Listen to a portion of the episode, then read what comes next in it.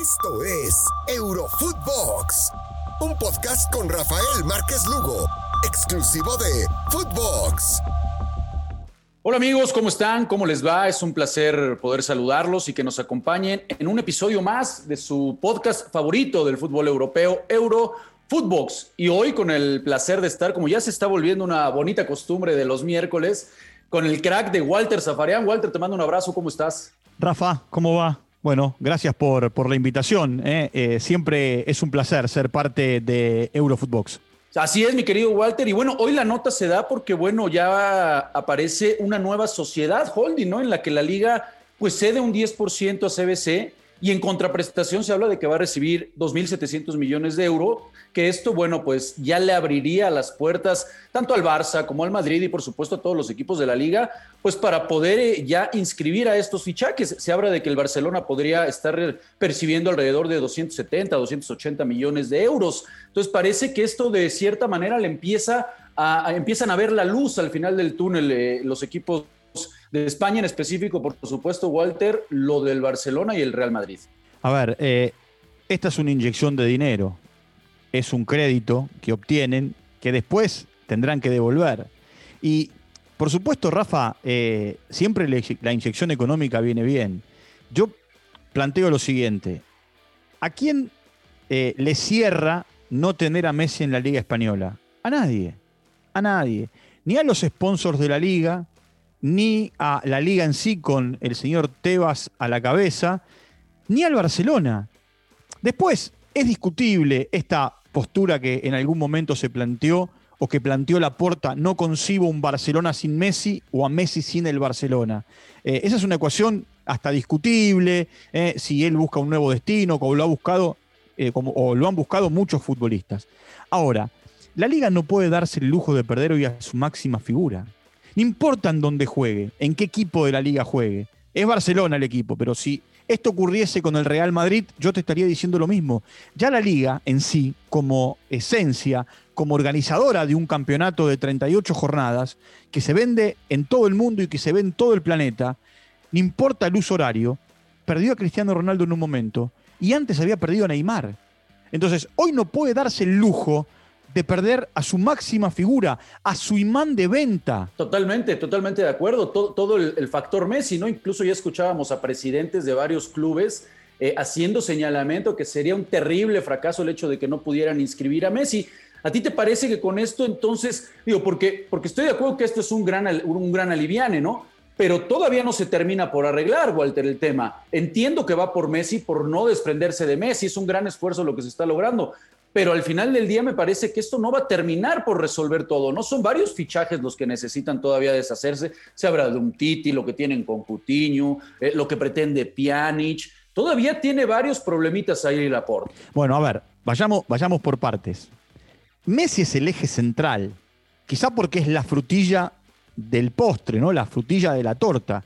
Eh, ahora, hoy, hoy, que eh, estamos comenzando el mes de agosto y, que eh, es miércoles 4, hoy el Barcelona, si la liga empezara el fin de semana, el fin de semana, es decir, dentro de 48 horas, no podría arrancar ni de Pay, ni podría arrancar dentro de la estructura de la liga eh, Agüero, Eric García, que es cierto, está con el equipo español en los Juegos Olímpicos, ni tampoco podría arrancar jugando Emerson. Ni siquiera los pueden anotar en la federación.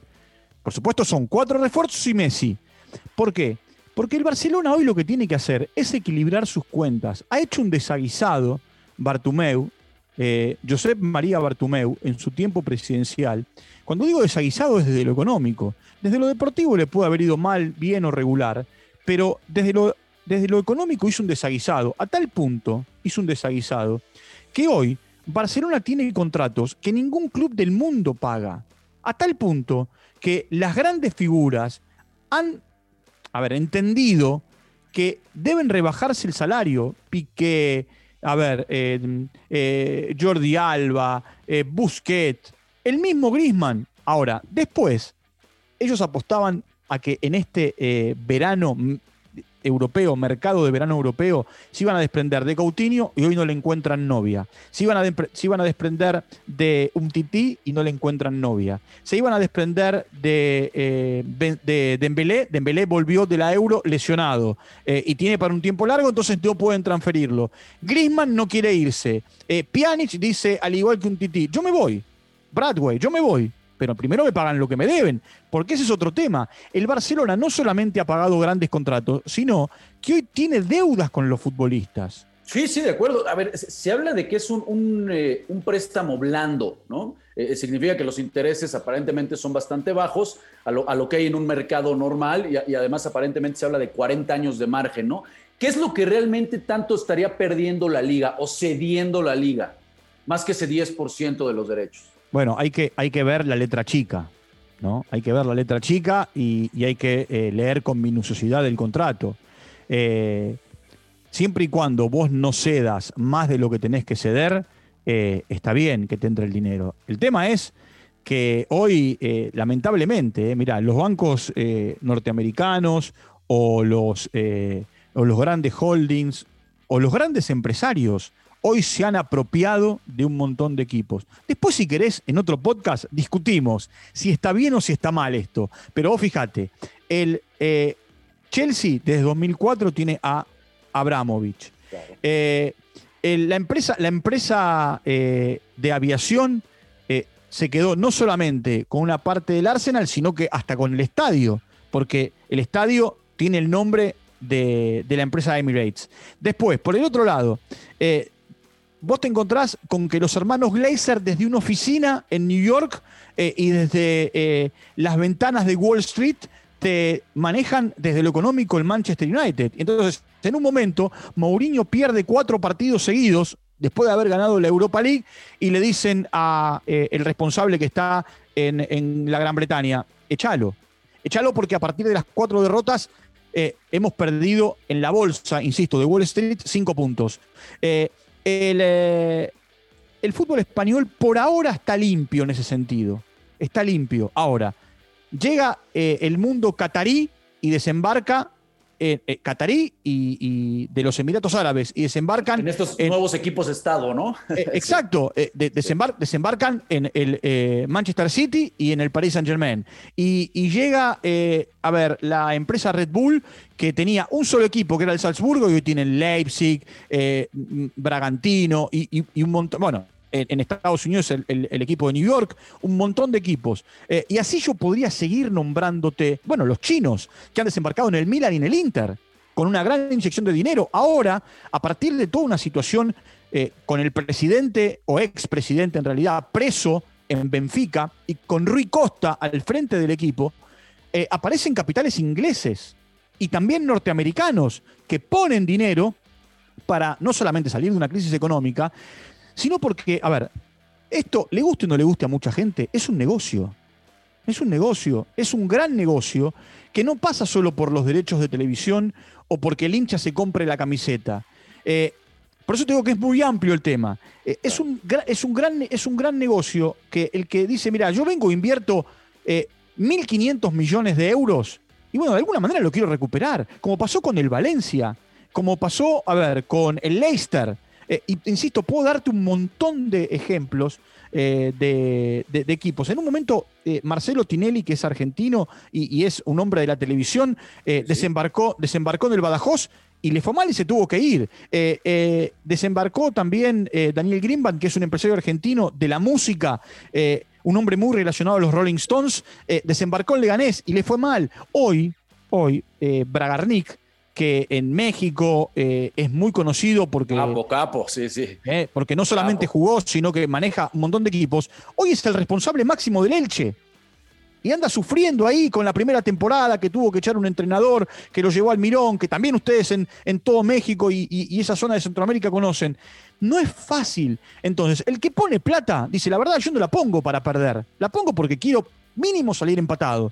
Y por supuesto quiero ganar. de, acuerdo. En, ese, en ese sentido, ¿crees que entonces, me queda claro lo que, el apunte que haces de Messi, todo pasa por el, por el astro argentino, pero en ese sentido, ¿en dónde quedan los equipos de media tabla? Los equipos, eh, eh, por decirlo, más modestos. Y pero, pero hacen lo que pueden, hacen lo que pueden. Y, a ver, eh, si al Barcelona le van a dar 270 millones y con esos 270 millones equilibra su economía, vos te imaginás, a ver, el Elche eh, a ver, eh, el, Rayo Vallecano, el Getafe. Ahora, también es cierto que recibir 270 millones es una tentación, porque Florentino Pérez, que es el rey de los negocios, te agarra los 270 y va y ejecuta la cláusula de rescisión de Mbappé. Eh, ahí, ahí y, ahí es donde quería, quería terminar este tema.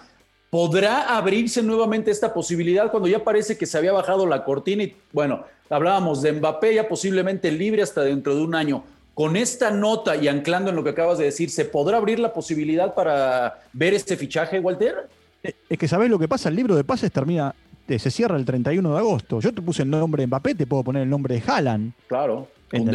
Eh, o te puedo poner, eh, te puedo poner el nombre de una gran estrella. Eh, a ver, el Cholo Simeone anda a los gritos pidiendo un delantero. Entonces, el presidente dice, mira, hasta acá tengo, hasta acá puedo poner. la, de, la de Suárez, eh, no va a salir dos veces. Eh, que vos encontrás, vos, vos encontrás volátil, un jugador en el aire, que por un millón de euros lo traes, porque eh, el Inter en ese momento que lo quería no lo pudo llevar, porque el chico no, no llegó a tiempo, el chico, el futbolista, no llegó a tiempo para tramitar su ciudadanía, o mejor dicho, rubricar su ciudadanía italiana. Entonces, eso es, ese es el gran tema. Getafe no va a salir alocado a comprar jugadores.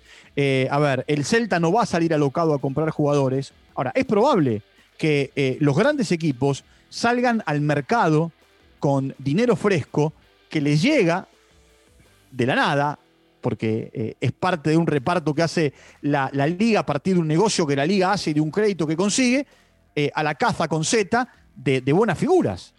muy interesante todo esto. Tenemos, tenemos 20 días ya platicando de todo esto, de la inscripción de Messi, de las contrataciones, de la masa salarial, y parece que al final, bueno, se empieza a ver la luz al, final del túnel, ¿no? Yo te voy a, sí, por supuesto. Yo te voy a poner este ejemplo recordatorio. David Beckham eh, debe ser de los futbolistas eh, con más marketing y más, más llamadores al mundo empresarial. De hecho, de esa manera llegó a Los Ángeles Galaxy, de esa manera llegó al Milan, de esa manera llegó a Paris Saint Germain en su momento eh, para eh, jugar la última parte de su carrera. Ahora, cuando él estaba muy cómodo y parecía que su vida iba a terminar en Manchester United, apareció el Real Madrid, de la mano de una empresa, eh, que es Adidas, que es la empresa que viste al Real Madrid. Ahora, hizo la presentación Beckham, ni bien terminó el campeonato español. Y en esos 30 días hasta que el Real empezó a entrenarse, bueno, vendieron tantas camisetas con el número 23 de Beckham que no solamente pagaron los 25 millones de euros que Beckham costó, eh, en, el, pase de equipos, sino también les quedó plata. Y esa fue, eh, ese fue el primer envión para que los equipos de esta parte de Europa, no de la isla que estaban acostumbrados, sino del continente, fueran a jugar al otro lado del mundo, Japón, China, Vietnam, Corea y todos esos lugares. ¿Por qué? Porque ahí es muy fuerte eh, Tailandia, Malasia, Singapur, te lo digo por conocimiento de causa, es muy fuerte la penetración de la Premier League. Se vive más la Premier League que cualquier otra cosa en cuanto al fútbol en el mundo. Y Beckham abrió esa puerta para el mundo español, para el Real Madrid, que después siguió con esas giras. Y ganaron miles y miles y miles y miles de millones de, euros.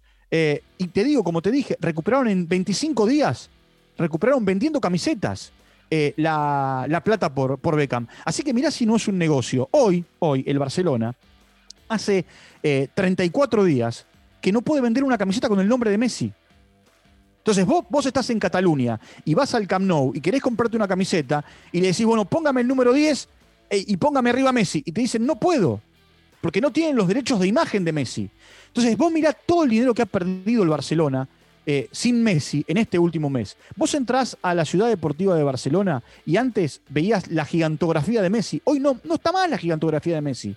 Hasta que Messi no acuerde el nuevo contrato, lo presenten y sea autorizado, no pueden explotar su imagen. Y eso es también pérdida de dinero para el Barcelona. Totalmente, Walter. el turista, eh, el turista, el turista que va a, Barcelona de vacaciones y dice, juega Barcelona contra cualquier equipo eh, y, lo quiero ir a ver. Y, la zanahoria es, es, Messi. Claro, claro. ahora mismo, ¿no? En el partido que viene con la Juve, todo el mundo lo que quiere era ver a Cristiano con Messi.